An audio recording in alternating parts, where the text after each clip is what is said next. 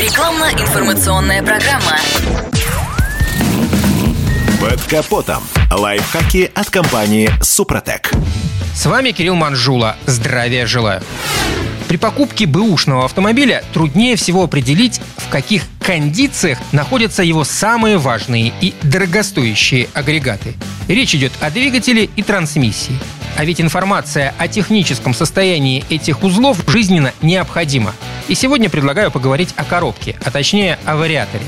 Для начала нужны элементарные знания матчасти. Все их можно найти в интернете. Далее нужно посмотреть, есть ли у агрегата щуп для проверки уровня трансмиссионной жидкости.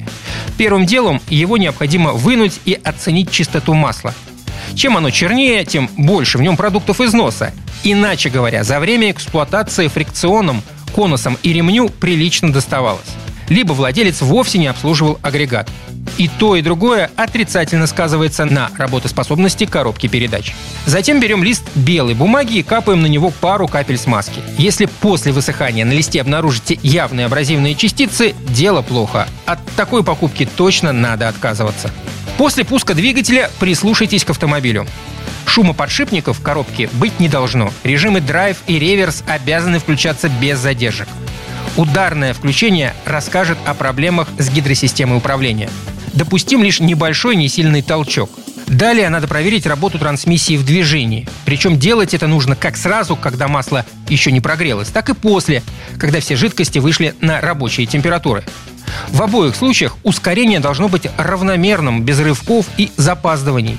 Только так можно сделать вывод, что вариатор еще жив и поработает на радость новому владельцу.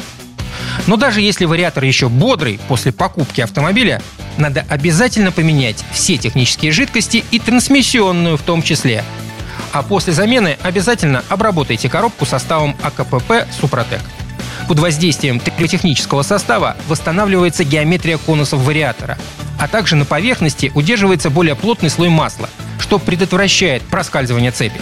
Защитный слой на поверхности конусов обладает повышенной микроупругостью и микротвердостью, из-за этого обработанная составом поверхность конусов значительно меньше изнашивается в процессе использования, что продлевает ресурс агрегата. На этом пока все. С вами был Кирилл Манжула. Слушать рубрику «Под капотом» и программу «Мой автомобиль» в подкастах на нашем сайте и в мобильном приложении «Радио КП», а в эфире с понедельника по четверг в 7 утра. И помните, мы не истина в последней инстанции, но направление указываем верное.